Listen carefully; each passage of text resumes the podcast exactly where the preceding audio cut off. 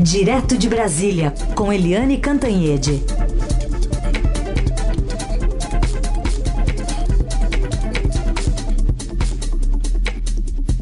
Oi, Eliane, bom dia. Bom dia, Raíssa e Carolina, ouvintes. Bom dia, Eliane. E também já duas boas-vindas ao nosso entrevistado, o ministro do Supremo Tribunal Federal, ministro Luís Roberto Barroso. Bem-vindo, ministro. Bom dia, é um prazer falar com vocês. Ministro, o senhor está deixando, né, o posto de ex-presidente do, do Tribunal Superior Eleitoral, encerrando a sua gestão de dois anos à frente da Corte. Mas antes até de, de falar em balanço, dos desafios da, da justiça eleitoral daqui para frente, me permita extrapolar um pouquinho as fronteiras aqui do Brasil e olhar para a Eurásia. O senhor, como um defensor ferrenho da democracia, com estudos publicados sobre o assunto, se não me engano, o mais recente sobre o papel das Supremas Cortes, das Cortes Constitucionais do mundo contemporâneo, seu papel nas democracias. Como é que está vendo essa invasão do território ucraniano pela Rússia com Vladimir Putin, até pelo efeito dominó, né, que uma ação desse porte pode provocar? Olha, Carol, eu, como cidadão, eu, eu vejo com grande apreensão e descontentamento. Mas eu, para ser sincero, não me sinto o interlocutor mais adequado para discutir essa questão que envolve geopolítica internacional e política exterior. Mas qualquer solução que não seja uma solução pacífica é alguma coisa que, para o modo como eu penso a vida, cai mal. E, portanto, eu vejo com, com preocupação pela vida das pessoas e pelos riscos sistêmicos para o mundo de uma maneira geral. Nós já estamos enfrentando uma pandemia ah, persistente há dois anos e não precisamos de guerras entre, o que é pior, potências nucleares. De modo que eu vejo com apreensão eh, e tristeza, mas eu não me considero o analista ideal para essa situação. Ministro, falando de um assunto interno nosso, então ontem, o presidente Jair Bolsonaro ontem disse que dois ou três acham que não tem limites, ele não citou nomes, e, e diz que a população não deve aceitar simplesmente que quem chegar, chegou numa eleição. Como é que o senhor vê essas declarações, inclusive o tom do presidente aos gritos? Olha, eu, eu também não sou comentarista político, não, e, e, e acho até que não se referia a mim, porque não teria nenhum sentido. É, todas as minhas decisões no Supremo Tribunal Federal foram colegiadas, de modo que não há nenhum sentido, nenhuma lógica, salvo alguma questão é, que eu não seja capaz de identificar, que justifique essa obsessão por mim. A, as decisões que causaram questionamento, é, enfim, choro e ranger de dentes minhas, foram determinar a instalação da C P I, porque está na Constituição que se um terço dos senadores pedir a instalação, tem que instalar, mas foi uma decisão unânime do Supremo, eu levei a plenário. E a outra foi a defesa do sistema eleitoral brasileiro, injustamente acusado de fraude. Todos os ex-presidentes do Tribunal Superior Eleitoral assinaram o documento dizendo que as eleições, desde noventa e seis, desde a instalação da urna eletrônica, foram limpas, e as minhas decisões no Tribunal Superior Eleitoral, relativas a essa matéria, que de alguma maneira conectavam com o presidente, foram igualmente unânimes. É uma obsessão que realmente não se justifica, é, porque eu só faço o que é certo, justo e legítimo, de acordo com a Constituição e sempre colegiadamente. Bom dia, ministro. Aqui é Eliane Cantanhede, de Brasília.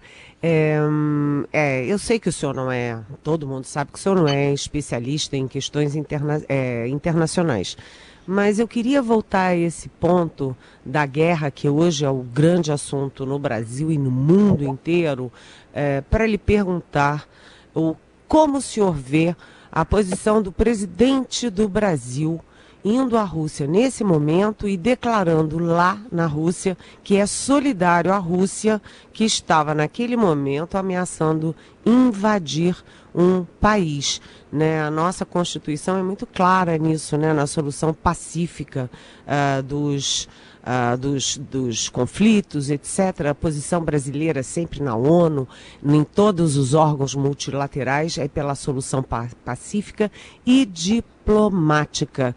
É, com o senhor, que é um guardião da Constituição brasileira, membro do, do Supremo Tribunal Federal, como o senhor vê o presidente do Brasil se solidarizar com alguém que está ameaçando é, invadir outro país? Eliane, bom dia, é sempre um prazer falar com você. Eliane, eu tenho muitas opiniões sobre esse assunto, muitas, mas devo guardá-las para mim. Eu, eu, eu sou um, um juiz constitucional e meu papel é proteger e defender as instituições brasileiras e a democracia, e eu sou muito cioso desse papel e o cumpro com muita aplicação. Eu verdadeiramente não gostaria de me arriscar em campos de política internacional, para além dos comentários que eu faço na minha casa para a minha mulher. O que eu posso dizer é que um dos princípios constitucionais brasileiros é o da solução pacífica das controvérsias. E, como regra geral, no direito internacional, o que se admite são guerras de autodefesa ou, eventualmente, humanitárias para proteger algum povo que esteja sendo vítima de genocídio. De modo que não, não me cabe comentar decisões de política internacional do presidente, mas devo dizer que eu vejo a guerra e qualquer ato de apoio ou de estímulo a ela com grande reserva. Ministro, por que que depois de tantos anos, né, quase quarenta anos da redemocratização de mil novecentos e oitenta e cinco, é, o senhor, o ministro Fachin, o presidente do Senado, é, grandes empresários, o presidente da Fiesp, todo mundo se viu, de repente, instado a defender a democracia no Brasil? O que que está acontecendo? Olha, nós passamos por coisas que acreditávamos já ter nos livrado. Esse, esse é um fato. O mundo, Eliane, vive uma onda que eu, num artigo doutrinário, identifiquei como uma onda de populista, extremista e autoritária. Aconteceu, aconteceu na Hungria, na Polônia, na Turquia, na Rússia, Geórgia, Filipinas, Venezuela, Nicarágua, mais recentemente El Salvador. Há um, há um fenômeno mundial que é frequentemente referido como recessão democrática. E mesmo países como os Estados Unidos, sob Donald Trump, e, e, e o Reino Unido, durante o Brexit, sofreram o impacto dessa onda eh, populista e extremista, que tem por característica uma divisão artificial e indesejável da sociedade em nós e eles. Nós, o povo puro e honesto, e eles, as elites corruptas e cosmopolitas. É uma visão que frequentemente deságua no autoritarismo, porque ninguém é o exclusivo representante do povo e existem elites de diferentes naturezas. Existem elites extrativistas que precisam ser combatidas mesmo, mas ex- existem elites intelectuais, existem elites do serviço público, muito importante, na Fundação Oswaldo Cruz, do Itamaraty.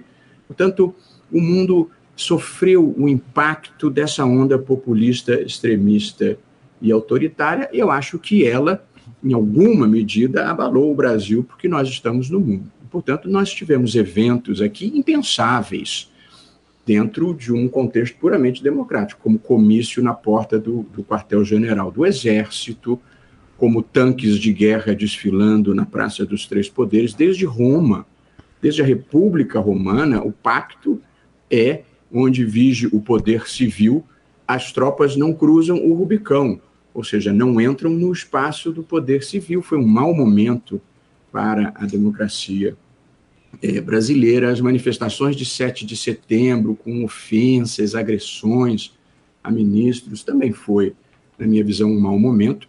Portanto, nós vivemos no Brasil hoje coisas que achávamos que já tinham ficado para trás. A parte boa é que as instituições todas reagiram com veemência. O presidente da Câmara, o presidente do Senado, a imprensa, o presidente do Supremo, o presidente do Tribunal Superior Eleitoral, as entidades civis. Eu acho que a democracia brasileira foi testada e, e passou no teste. É, mas a verdade é que houve chuvas e, e, e trovoadas que nós achávamos que já tinham ficado para trás. Tem coisas que ficam para trás, ministros, e tem coisas que continuam acontecendo. A gente está vendo, por exemplo, uma pré-campanha em andamento por parte de vários pré-candidatos a cargos que querem disputar agora em outubro. Há também autoridades, ministros de Estado, o próprio presidente da República, que tem usado eventos públicos grandiosos, com convidados, com transmissão, né, de canal oficial ali do governo, de discursos puramente eleitorais mesmo, como o que aconteceu recentemente na cerimônia lá da, da obra de transposição do Rio São Francisco. E aí se fala sobre essa propaganda eleitoral antecipada, né? E de um certo engessamento, porque a gente não está, né, no, no período eleitoral vigente ali, que pode levantar algum tipo de, de restrição maior. Como é que está é, esse olhar da justiça eleitoral? Como, qual deve ser é, esse olhar nos próximos meses, especialmente? E se o senhor entende que seria necessário talvez uma revisão sobre esses limites nos meses que antecedem o, o período eleitoral efetivo? Ah, Carol... É, eu, eu, na verdade, estou aqui porque o, o meu mandato no Tribunal Superior Eleitoral iria até semana que vem, e, portanto, nós ainda aceitamos alguns compromissos, mas eu precisei antecipar a minha saída do T S E porque a data da posse cairia no, no meio do feriado de Carnaval. Então, eu já não toco mais a banda no, no T S E.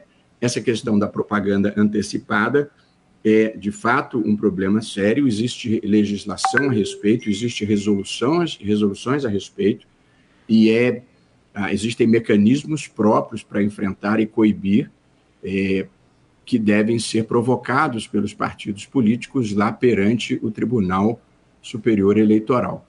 Mas eu, é, verdadeira e sinceramente, já não falo mais nesse momento em nome do tribunal.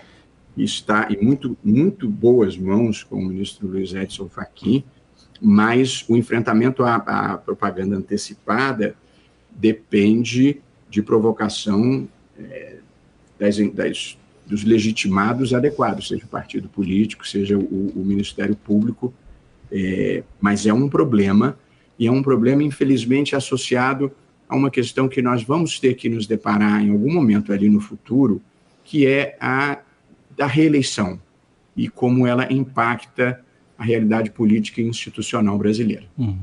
Ministro, na linha do que perguntou a Eliane há pouco, né, a gente com frequência coloca aqui áudios do senhor, das, das suas falas, né? E é, eu queria saber como é que o senhor se sente tendo que costumeiramente fazer uma defesa do óbvio, coisas óbvias que têm que ser ditas a essa altura é, que estamos vivendo, dois mil e vinte e dois. O que, que o senhor comenta com a sua esposa, por exemplo, quando o senhor tem que defender o óbvio? É cansativo, eu diria. é, o, eu acho, é, assim, muito é, importante é, a, a sua pergunta.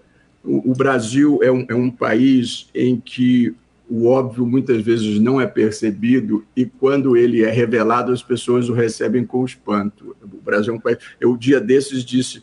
que a presidente Dilma havia caído por falta de sustentação política e causou grande espanto. É evidente que caiu por falta de sustentação política. Só há impeachment quando alguém é, sofre falta de sustentação política. E nós, nos últimos tempos, precisamos reafirmar a cada momento o valor da democracia. Eu gostava de dizer, quando as pessoas me perguntavam: você acha que o Brasil corre um risco de desestruturação democrática? E eu dizia: acho que não, mas a quantidade de vezes que as pessoas têm me perguntado isso já está me trazendo preocupação. Eu acho, sim, que o mundo é, liberou uma energia autoritária de uma, de uma extrema-direita extremamente intolerante e agressiva que se socorre das mídias sociais. E acho que essa onda, como eu disse, chegou ao Brasil. Mas eu tenho uma avaliação pessoal que o sete de setembro, em que se esperava mais de um milhão, um milhão e meio de pessoas em Brasília e em São Paulo, e tinha pouco mais de cem mil pessoas em, em cada um deles, foi um certo sepultamento dessa visão golpista, dessa visão de que o povo, que havia uma extrema-direita volumosa querendo acabar com as instituições, e ela se revelou muito menor, muito menos expressiva, embora ruidosa.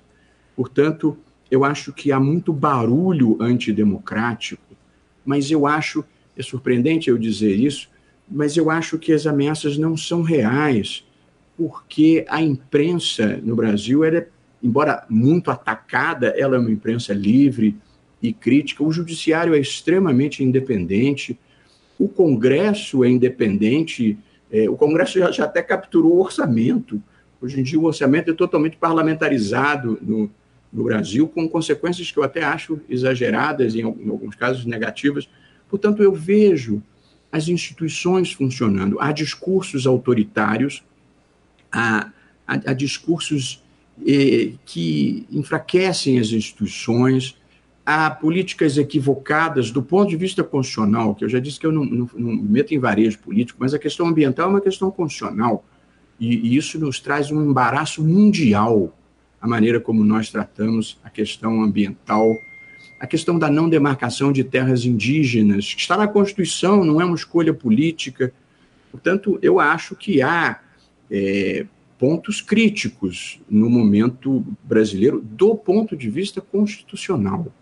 Eu repito, eu não me cabe me manifestar sobre preferências políticas e eu nunca me manifesto, mas defender a Constituição é o meu papel. De modo que eu, sim, tive que, em diversas vezes, me manifestar não só para defender o sistema eleitoral, como para defender a democracia, e às vezes num tom acima do meu próprio modo de ser. É, eu, eu gosto de ser um agente civilizatório, uma pessoa que trabalha pela causa da humanidade, procurando consensos e harmonias, mas em alguns momentos da vida a gente tem que se preparar para o confronto. Ministro, É, uma questão delicada nesse processo todo é exatamente a questão militar, né? Porque o senhor mesmo citou ah, aquele momento, péssimo momento, do presidente Jair Bolsonaro fazendo um ato golpista, tendo o Q G do Exército ao fundo. E aí a gente teve aí a entrada do general é, hum, Fernando Azevedo Silva na direção do T S E, depois ele saiu, e há muitas críticas, primeiro de vocês terem trazido o general Fernando para o T S E e, segundo, porque vocês abriram as portas para que o general Braga Neto, ministro da Defesa, e o presidente Jair Bolsonaro pusessem gente deles, é, oficiais ligados ao bolsonarismo, dentro da comissão de fiscalização do T S E. É, isso não, não pode trazer inconvenientes na eleição? Vamos lá, Eliane, são, são duas coisas diferentes, a pergunta é muito importante e eu gostaria de enfrentar uma e outra. A primeira foi a participação de um representante das Forças Armadas na Comissão de Transparência Eleitoral, que eu mesmo criei no Tribunal Superior Eleitoral. Depois de meses a fio, o presidente atacando todos os dias o sistema eleitoral e a urna eletrônica e dizendo falsamente que havia fraudes, uma pesquisa Datafolha identificou que pouco mais de vinte por cento da população passou a desconfiar das urnas, o que é um absurdo, porque nunca aconteceu fraude desde noventa e seis. E então, para superar essa desconfiança e, de certa forma, dar uma satisfação às pessoas de boa fé, que acreditam que podia ter algum problema, que para má fé não há solução no mundo, salvo uma luz espiritual, se algum dia iluminar aquela pessoa. Eu, então, constituí uma comissão de transparência eleitoral, chamei representantes do Ministério Público, do Tribunal de Contas da União, do Congresso Nacional, de algumas entidades da sociedade civil, das universidades que têm pesquisa de ponta em matéria de informática, e me pareceu natural ter um representante das Forças Armadas por algumas razões. A primeira, as Forças Armadas participaram da concepção da urna. Segunda, as Forças Armadas têm um papel muito importante na distribuição das urnas em partes remotas do Brasil. E, em terceiro lugar, é um setor organizado, representativo e prestigiado da sociedade brasileira. De modo que me pareceu apenas natural. Eu não vivo uma vida de preconceitos nem de discriminações. E, portanto, nós indicamos um almirante da área de tecnologia. Mas o representante era das Forças Armadas, e o ministro da Defesa indicou um general da área de inteligência. Mas, como nós pedimos uma indicação, você aceita a indicação que veio. Eu mesmo conversei com o general Heber Portela quando ele chegou à comissão. Me pareceu uma pessoa de integridade e uma pessoa de boa fé, eu nunca presumo o contrário. E foram convidados em nome da transparência. E se tiver alguma sugestão importante de aperfeiçoamento e que seja factível, nós vamos implementar, não temos nada a esconder. Agora, criou-se uma teoria conspiratória de que as Forças Armadas vão estar atuando sem integridade e de má fé para ajudar um candidato a fazer campanha golpista. Eu não acho isso, eu não parto dessa presunção e acho ofensivo às Forças Armadas achar que um oficial-general convidado lá dentro vai se comportar de uma maneira traiçoeira, de uma maneira sem boa-fé. Pelo contrário, a minha expectativa é justamente a de que está lá para, para colaborar.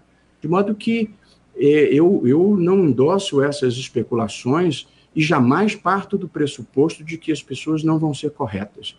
E se forem, o que eu não acredito, pior para elas. Eliane, eu fui... Eu ajo com correção e boa-fé em tudo que eu faço na vida e jamais me arrependi. E, portanto, se alguém... E, e já vi no caminho para trás muita gente que agiu em relação a mim de má-fé ou sem integridade. De modo que eu não temo isso, não. Acho que é uma especulação injusta com as Forças Armadas. Eu fui professor na Escola de Comando do Estado-Maior do Exército por, por quase dez anos. Eu lidei com essas pessoas. Pessoas patriotas, pessoas íntegras que querem o bem do Brasil. Eu não espero o pior, em hipótese nenhuma. Quanto à indicação do general Fernando para diretor-geral, essa não foi uma indicação minha, foi uma indicação dos ministros Luiz Edson Fachin e Alexandre de Moraes, já para a gestão que sucederia à minha.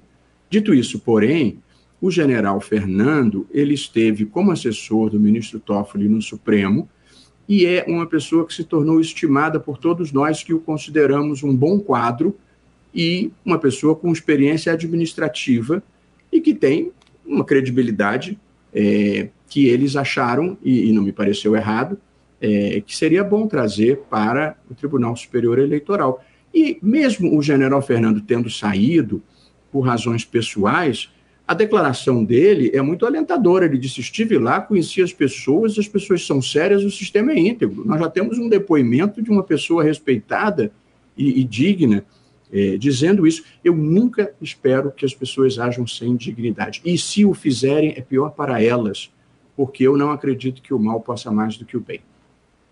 Muito bem. A gente agradece muitíssimo a conversa com o ministro do Supremo Tribunal Federal, ministro Luís Roberto Barroso, aqui no Jornal Eldorado, na Rádio Eldorado, um veículo do jornal O Estado de São Paulo. Ministro, muito obrigada pela presença, viu? Um bom trabalho para o senhor. Muito obrigado, prazer estar aqui com vocês, sucesso também. Tudo de bom. Obrigada.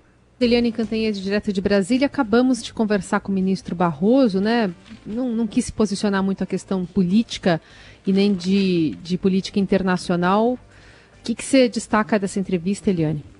Olha, eu achei é, é muito importante. O ministro Barroso é um homem do bem, né? É o melhor orador do Supremo, ele que vem da advocacia, né? Ele tem mais liberdade para se expressar é, pela cultura mesmo da advocacia em relação à magistratura, uhum. ao Ministério Público, e ele diz boas verdades, inclusive defendendo a democracia brasileira. Agora, eu queria é, aproveitar esse nosso finalzinho de, de conversa para falar Um, da posição do Brasil nesse conflito, nessa guerra que foi aberta pela Rússia ao invadir a Ucrânia. É, o ministro Barroso foi cauteloso, disse que não é a área dele, mas há uma preocupação generalizada nos meios é, políticos, nos meios diplomáticos, nos meios é, jurídicos em Brasília em relação à posição do Brasil. É, a última posição foi a ida do presidente Jair Bolsonaro à Rússia, quando os Estados Unidos já consideravam líquido e certo que haveria invasão, e o presidente Bolsonaro lá em loco se declarou solidário à Rússia. Isso é de uma gravidade enorme. Os Estados Unidos, a própria Casa Branca já reagiu duas vezes, recriminando o Brasil. Ontem foi a vez da Embaixada da Alemanha em Brasília cobrando uma posição. Lembrando que a Alemanha é a maior economia da Europa e o nosso maior parceiro comercial na Europa. E, e agora o Brasil tem como posição histórica não a apoiar sanções. Nem lá atrás, há muito tempo, o Brasil apoiou sanções a Cuba, nem mais recentemente apoiou sanções ao Irã. Não é da cultura brasileira. Além disso, o Brasil só poderia apoiar sanções à Rússia no caso de o Conselho de Segurança da ONU adotar esta medida, apoiar essa medida. Só que os cinco países natos, membros natos da, da, do Conselho de Segurança, têm que aprovar unanimemente a sanção. E um desses cinco membros é exatamente a Rússia. A Rússia não vai aprovar, por óbvio, uma sanção contra ela própria. Então o Brasil está livre de apoiar sanções, mas o Brasil definitivamente não está livre de fazer uma nota contundente é, de recriminação, de repúdio à invasão que a Rússia promoveu contra a Ucrânia. A Ucrânia é um país independente, é, o Brasil tem lá na Constituição brasileira, tá claro, o Brasil defende sim, sempre, é, a, a solução pacífica e diplomática para conflitos, né, como o que está acontecendo, e a gente está vendo que a Rússia está isolada. A Rússia está sendo, sofrendo sanções dos Estados Unidos, de toda a Europa, do Japão, da Austrália. Tem apoio da China, apoio diplomático, mas não apoio bélico para essa ação militar. É gravíssimo e isso atinge diretamente o nosso país. Atinge por vários motivos e eu não tenho tempo para é, especificar todos. Mas vem aí aumento de petróleo e gás, aumento de alimentos, porque a Ucrânia e a Rússia são grandes fornecedores de trigo no mundo, trigo que faz o pãozinho de cada dia. É, a, vai haverá queda de ações no mundo inteiro, né? Vai ter uma disparada do dólar no mundo inteiro. Isso significa inflação e, em última instância, vai prejudicar o crescimento do Brasil. Então é gravíssimo, é contra os interesses nacionais e o Brasil precisa assumir uma posição que tenha, é, que tenha o tamanho da postura brasileira, da história brasileira, é, do tamanho do Brasil dentro da América Latina inteira. Portanto, vamos ver o que o governo brasileiro fará. Tem reportagem do Estadão de hoje dizendo que alguns usuários no Twitter estão pedindo para o presidente se calar sobre a Rússia, né, para não se manifestar, evitar se manifestar sobre o conflito no leste europeu, no sentido de evitar piores danos, né, do que já foi feito nessa visita do presidente a Putin. Mas um essa detalhe. Não é a posição da diplomacia brasileira. Os claro principais não. diplomatas históricos, é, reconhecidos, da ativa, da, da, já aposentados, todos unanimemente defendem uma posição firme do Brasil. Só um detalhe, Eliane, Eliane, a hora que se manifestar o Brasil já vai estar atrasado também, né, em relação ao mundo que já se manifestou. Como sempre, né? O Brasil não foi o último do G vinte a reconhecer que o presidente dos Estados Unidos era o Joe Biden. É, isso é a diplomacia bolsonarista. Eliane, obrigada pela participação de hoje. A gente volta a se falar amanhã. Até amanhã. Beijão.